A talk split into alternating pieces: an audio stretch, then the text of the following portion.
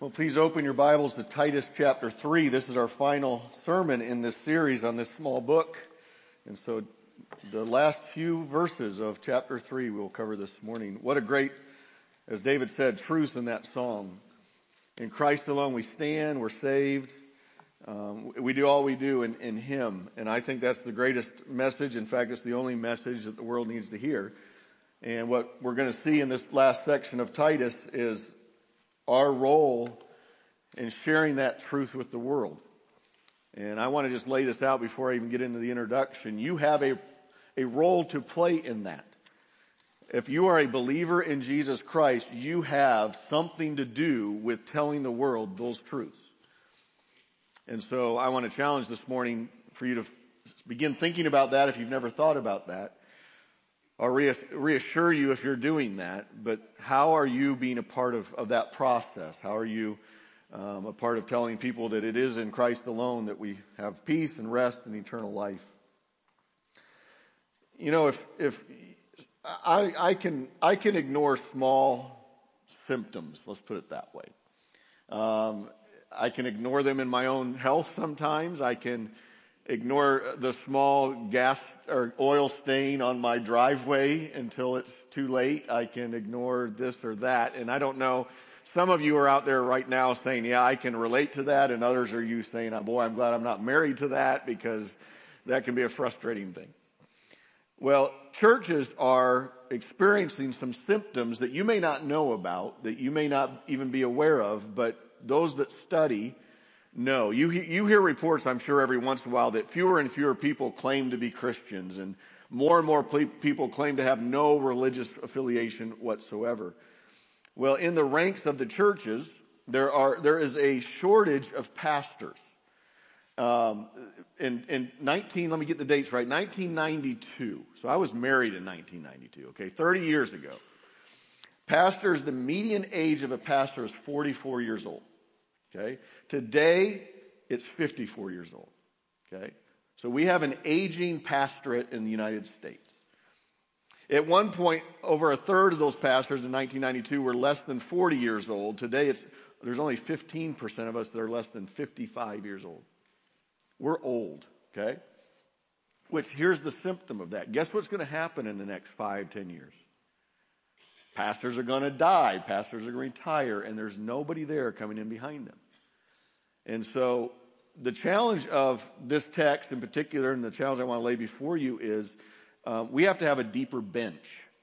Not just to be a pastor. I, I, I think I've covered this in the church planting and the Titus. It's not just because you pay somebody to do something. The people are involved. But we need people involved because the day is coming when there will be fewer and fewer people willing to do some of the paid work and we know society is losing the people that are doing the volunteer work, and it's just a, it's, it's a recipe for a, a tough time ahead. Well, in this three verses, um, or four verses, Paul mentions some people, and it just dawned on me this week if he were writing to us, or if he were writing about us, whose names would he mention? Would your name be on that list of people that were vital in the work of, of the church there and the churches there in Crete? Um, this letter, as you know, we've, we've entitled it this way, is about us doing good. It's all about electing uh, or, or uh, uh, identifying elders who uh, love what is good and rebuking those who don't do good. And we're saved so that we can do good a verse that came to my mind this week when Peter's talking to Cornelius about Jesus. They talk about Jesus went about doing good. We're simply following in our Savior's footsteps when we do this. And here we go in Titus chapter 3. Again, figure out if your name would be on this list or how that would play out. As, as soon as I sent, send Artemas, Artemas and Tychicus to you, do your best to come to me at Nicopolis, because I have decided to winter there. Do everything you can to help Zenas the lawyer and Apollos on their way and see that they have everything they need. Our people must learn to devote themselves to doing what is good in order to provide for the urgent needs and to not live unproductive lives. Everyone with me sends your greetings. Greet those you love and us who love us in the faith, and grace be with you all. That's how Paul ends this letter. Okay, let's pray. God, thank you for these um, just personal comments by the apostle. And thank you, God, that they're a challenge to us. And uh, I just pray, God, that you would raise up um, new leaders, God, that you would encourage those serving. And God, that we would just see your hand at work in this so we can continue, not just here, but in Trimble and in other places to um, make your name known. It's a worthy cause, God. We pray this in Jesus' name. Amen. Well, to be honest with you, when I first saw this passage and we had scheduled it, it's like, what are we going to do with that, right? It's the, it's the, it's the, it's the salutation. It's the ending of a, a letter that Paul wrote again to Titus on the island of Crete. And, um, but I found five things to say. So here you go. The first is that the church should be a going church. That the work of the church, I don't think was ever intended to simply be one location, one time, that's the end of it. I think the church should always be looking towards how can they go to new places. We've mentioned this morning Trimble. We've mentioned this morning El Salvador. The, the influence that Grace Community Church has in Smithville should go to other places. It should spill out. It should multiply, frankly. And so just the fact that Paul is, if you can get this, shuffling people around shows you that there's still work to be done, and he's trying to put the right people in the right places to make that work go, to, to help it continue. And so he says there in verse 12, as soon as I, we know who Paul is, but Paul in that day is an, he's an apostle. He has the authority to tell Titus where to go. He has the authority to tell Tychicus and Artemas where to go. And I don't have that authority. I, there are days, frankly, I wish I did. There's lots of days I'm glad I don't. But I want you to think about this. Just do this mental exercise for a moment because I did. So point A you have is the sender. Who's, who's writing this? Paul has the authority to literally say, hey, you, you go do this. You go do that. I'm going to tell you where to go, right? Let me ask you two questions along those lines. If I were a person like Paul who had the authority to say to you, as a believer in Jesus Christ, you need to go do that. Okay? What would your response be? Would you say, oh great, I don't want to do it, I don't like it, but you need me there, I'll go, right? How would you respond to that? The, the other question I want you to ask yourself is, are you even asking God that question? Okay, get me out of the picture for a second. Every believer has been gifted by God and called to be a part of the work. Somehow, if, if I could, and I don't have, I don't have the knowledge to do this, I don't, I'm not, I'm not applying for this job. But I'm just telling you, God wants to say, I want to use you somewhere. And, and again, if you wouldn't respond to me, and I don't expect you to respond to me, but as much as I'm presenting the word of God to you, are you responding to God? Are you even open to the idea that God wants to put you someplace to do the work of the gospel? Okay? So that's who's sent. And again, I can't do that, but uh, or that's the sender. Point B is the sent, and there's a couple names here. Artemas and Tychicus. So let's go through those. Artemas, we know like nothing about this guy. Not from the Bible. And we've covered this week after week, and I know it's getting redundant, at least it is to me a little bit. So much of what happens in the kingdom of God happens just by ordinary believers who don't have any kind of recognition. We don't know who they are, but it's the backbone of so much that goes on. And so if you're, you know, just wondering if anybody appreciates you, I want to say from the bottom of my heart, I appreciate you. I know. Last week was spring break for teachers. I know one teacher in particular that couldn't wait for last week. And I know from her talking to her friends and me talking to other staff members who are also uh, married to teachers, teachers could not wait for last week. Now, let me draw it here to church. Uh, not a pity party, but we were tired too. You're just kind of this hard push after Christmas. Your church staff needed a break last week, and we got one. It was kind of nice. We called off Wednesday night.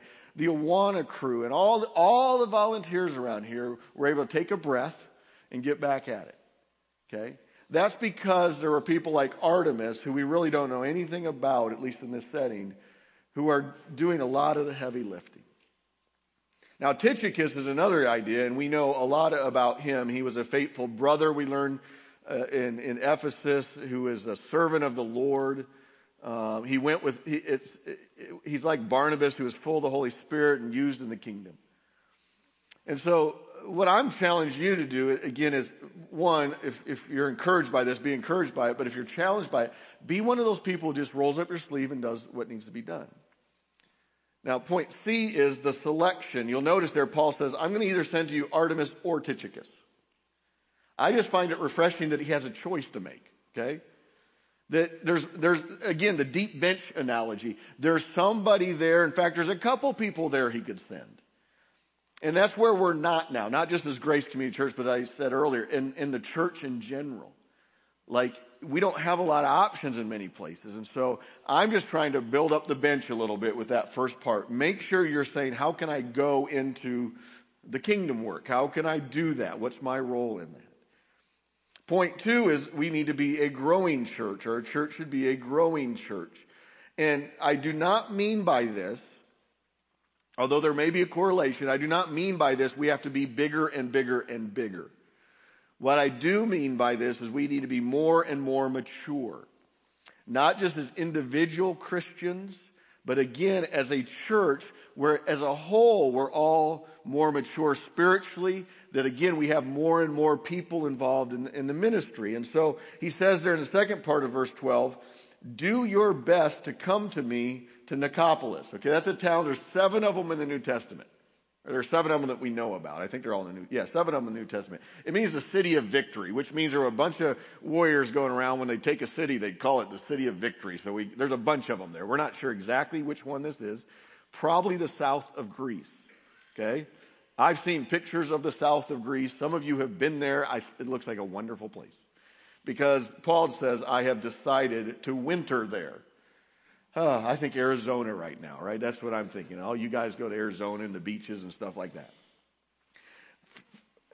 And there's, there's probably some truth to that, but it dawned on me that Paul and others like him, he's not just, he's not going to see, uh, you know, the, the spring training games in, in Arizona. He's, he doesn't have a timeshare in Florida. That's not what he's about.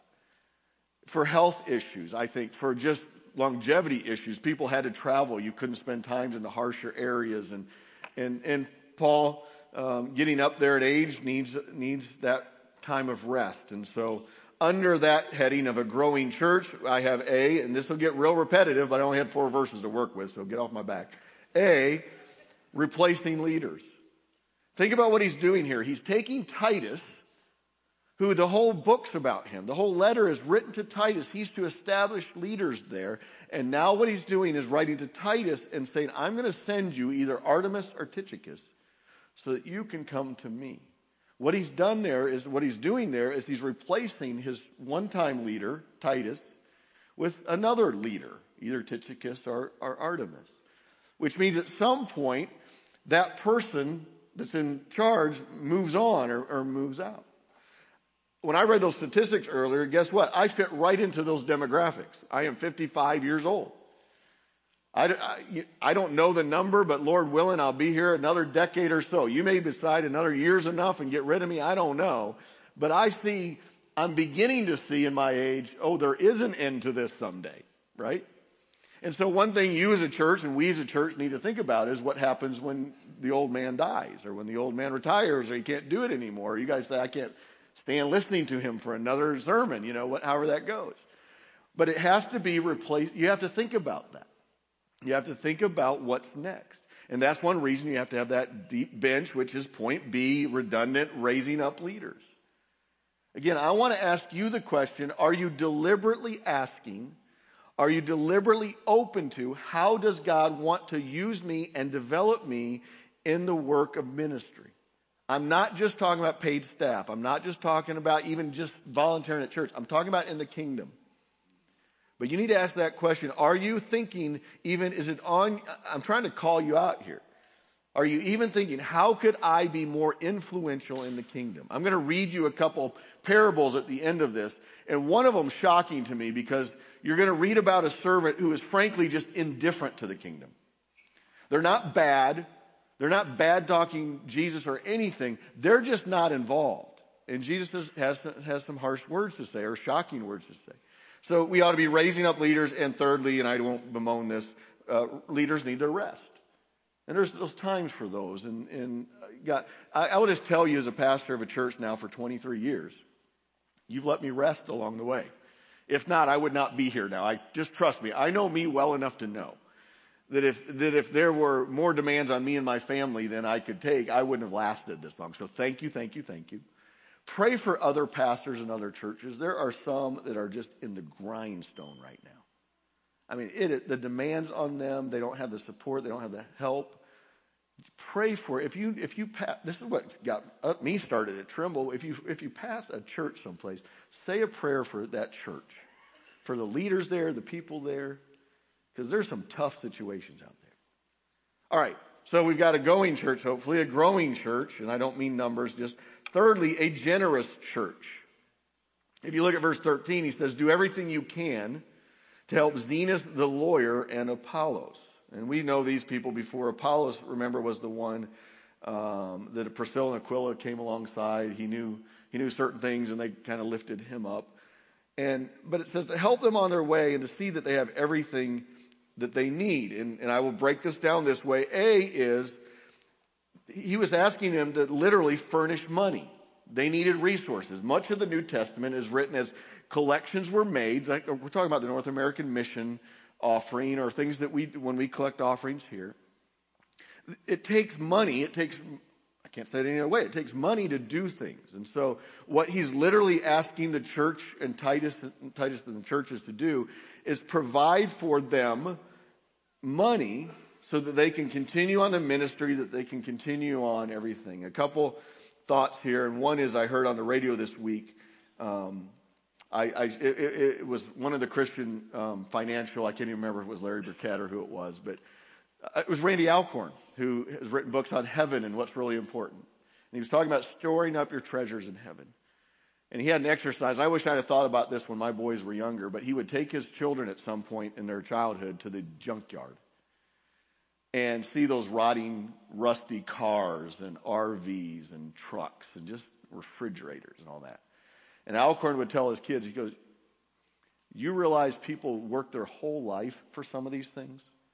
Like that car was their dream car. Do you realize divorces happened over some of these things? And he told his kids, Don't waste your efforts, don't waste your time thinking about those things. Think about heavenly things. Think about eternal things. That's the souls that need Jesus. That's the work of the kingdom. And Jesus would talk about where your treasure is, your heart is. And so just think about that. What are you working for? Where's your heart? Literally, they need money. And so here's, I'm going to do this. We've never done this before, but just think with me for a second of a ladder. Okay? There are different levels that people give. And we don't talk a lot about giving around here. You guys are generous, and we don't have to, and it's, it's a good thing. But think about a ladder. And there's some people that are like at the bottom of the ladder, and they, they give when they think about it, and it's just kind of, you know, just something they do every once in a while. If you move up, and, and one, there's several ways to look at this. One of them has words that, that those people are just starting out giving. Then there's people who are steady givers. That's the next S word in the ladder. And they, they give regularly.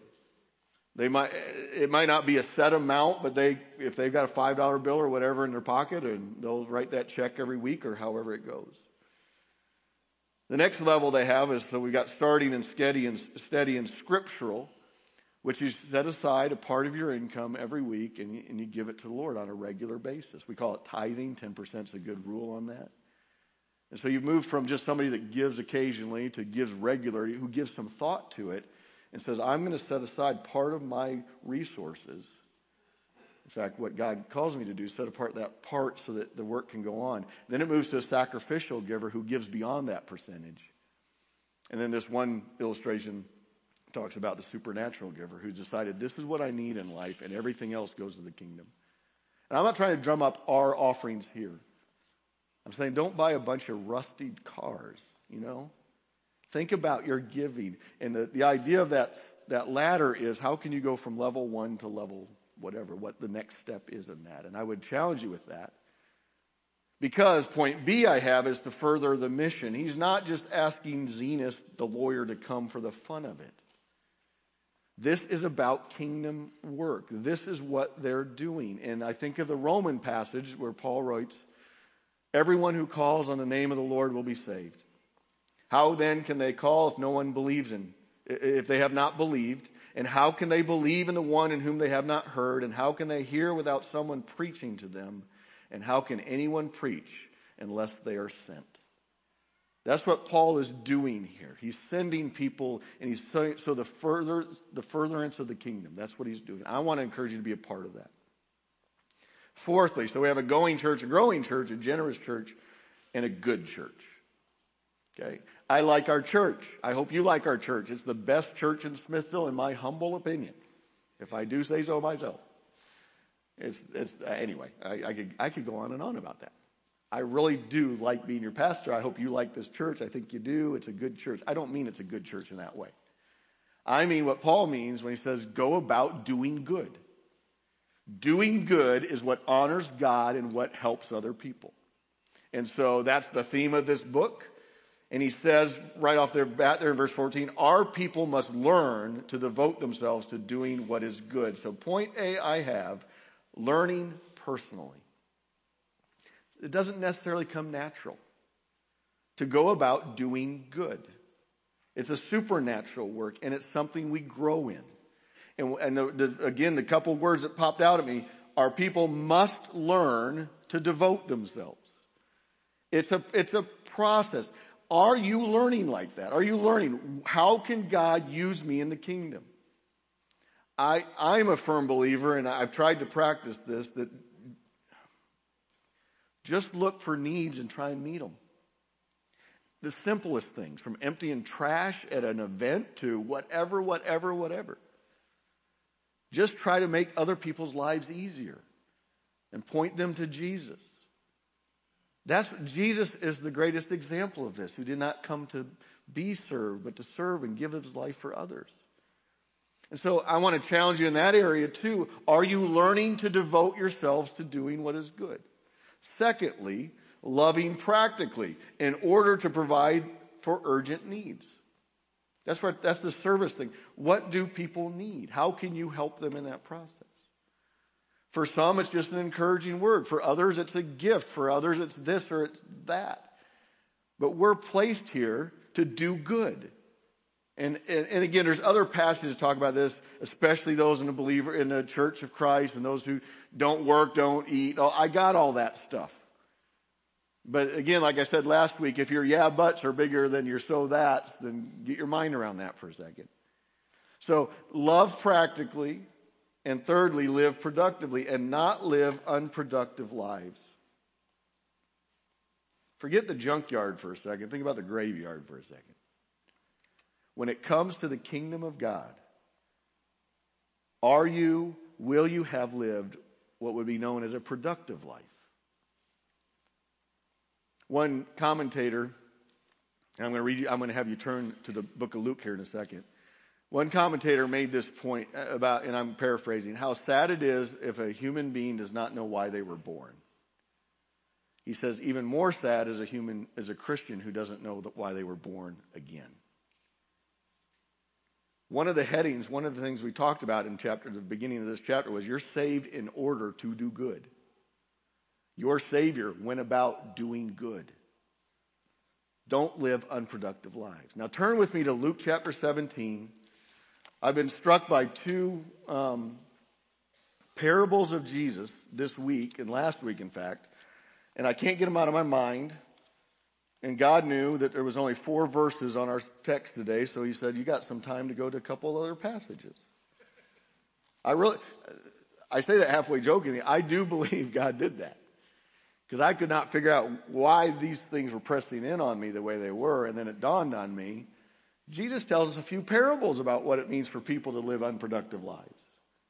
And so here you go. Look at verse, what I tell you, chapter 17, look at verse 7. In, in this section, Jesus had just talked about um, don't make other people stumble. Uh, he talked, he talked about if, if somebody sins against you, uh, forgive them.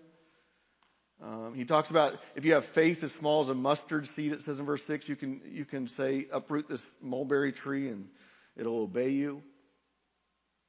And if we're not careful, we'll think, well, we can just go around and, and be pretty sure of ourselves. And then he tells this, and, and, and think about why he said this. He goes, listen, you can do incredible things for God.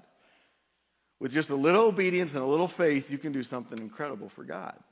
And then he wants to remind them, you're simply doing what you were created to do. Don't become arrogant in that. And so look at verse 7.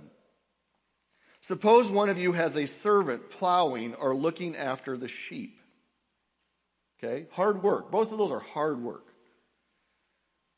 Will he say to the servant when he comes in from the field, to stop for a second, so picture this. You're a servant. You've been plowing all day. You've been chasing sheep all day. Your, your, your daytime work is done, but you work for the master, and so you get home. Right? Will he say, Come along now and sit down and eat? Wouldn't you love to serve a master like that? Well, won't he rather say, Prepare my supper, get yourself ready, and wait on me while I eat and drink? Can you just picture yourself in that saying? I've been out there chasing your sheep all day and plowing your fields all day. And I get home and now you want me to cook you dinner and wait on you while you eat. That's exactly what Jesus is saying. Will he thank the servant because he did what he was told? Verse 10 So you also, when you have done everything you were told to do, catch this, should say, we are unworthy servants. We have only done our duty. What he's saying is the work is never done, Christian. If you're involved in ministry, if you're involved in living a productive life as we've defined it, you're only doing what you were created to do. And trust me, there's other passages where Jesus takes off his robe and comes and worships you, and you will get crowns and rewards for this. But don't think we're special just because we're doing what we were created to do. God has done great things here, but the work's not done. Right? We may be home and want to kick up. My, my mother-in-law has a teacher for two teachers for daughters and says, when can you retire? Teachers think about that all the time. They've got the charts and everything. I know in three years I can do this, right? And then I've told this story before. Then she looks at me and says, George, when can you retire? And I say, I hope I die doing this stuff. See, we don't retire from the ministry. We don't retire from the calling. And so I'm trying to say, and, and, as gracefully and graciously as I can, you're simply doing what you're told to do. God doesn't owe us anything. God is never our debtor. We're simply doing what He's worthy of. And it was pointed out in that, that last verse there, we are unworthy servants. We have only done our duty. So many of us think, I'm unworthy because of the sin in my life. Think of this. You're also unworthy because of the service of your life. Can I just cut through the self affirmation junk? We're unworthy. But Christ came and died for us. We didn't deserve an ounce of that. We're not special and he needs me to preach this morning. He needs you to empty. He doesn't need any of that stuff. As we're going to learn, I think next week, if we shut up, the rocks will cry out. But we have the privilege. I have another, a pastor friend that says it's not a, a have to, it's a get to. We get to be a part of the most important thing happening on the planet today. It's the gospel of Jesus Christ. Flip over, if you would, now to Matthew 22, or sorry, Luke 22, and we'll end. These are only a few verses. Actually, I lied to you. Go back to Luke 19. Luke 19, thank you. Luke 19, Jesus has just talked to Zacchaeus, and then he tells another parable about 10 minas. And you can read this whole thing. He gives one servant one bit of money. He gives, he gives all the servants the same amount of money, is the, is the, the idea. And one um, puts it to work and, and gains 10 times as much. And the master says, Well done. I'll put you in charge of 10 cities in my kingdom, right? And there's a whole lot of history behind this. I might get into it someday. a second servant has five. and does fivefold, and, and so he gets five cities. And then look at the last servant. Um, look at verse 20. Another servant came and said, Sir, here is your mina. I have kept it and laid it away in a piece of cloth. I was afraid of you because you are a hard man. You take out what you did not put in and uh, reap what you did not sow. His master replied, I will judge you by your own words. You wicked servant. You knew, did you, that I am a hard man, taking out what I did not put in and reaping what I did not sow? Why then didn't you put my money on deposit so that when I came back, I could have collected it with interest? Then he said to those standing by, Take the mina away from him and give it to the one who has ten. Sir, they said, he already has ten. And he replied, I tell you that everyone who has, more will be given but as for the one who has nothing, even what they have will be taken away. And there's a whole bunch around this. But this is where the, the indifferent word came in, in my mind. There are too many believers, saved believers of Jesus Christ. They're going to heaven when they die. But frankly, they don't give two thoughts about what they're doing to advance the kingdom. They're building their own kingdom. They got their own stuff going on. They don't give a, they don't give a rip about that. They're safe. They're happy. Their church is fine or whatever, but they don't think for an instant that when Jesus comes back, he's going to say, how did you take what you gave? They're just indifferent to all that. And what's he call them? He says, you're wicked. And I believe in the context they're saved in this point, but there's just, they don't get honored for that. They're simply unworthy servants called. Now, how's this for a pump you up kind of servant, right? I've called you unworthy and wicked. I'm telling you, there's the greatest rewards in these, but not in this lifetime. That's what I'm trying to get at. Finally and quickly, a grace church. Look at verse 15. Everyone with me sends greetings and greet those who love us in the faith. So A is lovingly greet. There's a couple of Greek words for love. One's agape. You know about that. We share that a lot. This is that word phileo, which means a friendly love, of a brotherly love. It, uh, agape is more of a decision. Phileo is more like feeling. I want to tell you all, and I hope you feel it in this room too. I love you both ways. Okay, we're to love our enemies, by the way, with the agape kind of love. We just we have to we have to serve them and love them and pray for them. But we love one another with, a, with a, an emotional, friendly kind of way. I hope some of your best friends are right here. Okay? The world sees that, by the way. And so we need to lovingly be the body of Christ, greet one another, and point B, live by grace. Grace be with you all. He ends this letter. Grace is not just the name of a church or two now in Trimble. Grace is, I think, the principle by which we live. We're saved by it, we're sent by it, we're, we fight sin by it, all those things.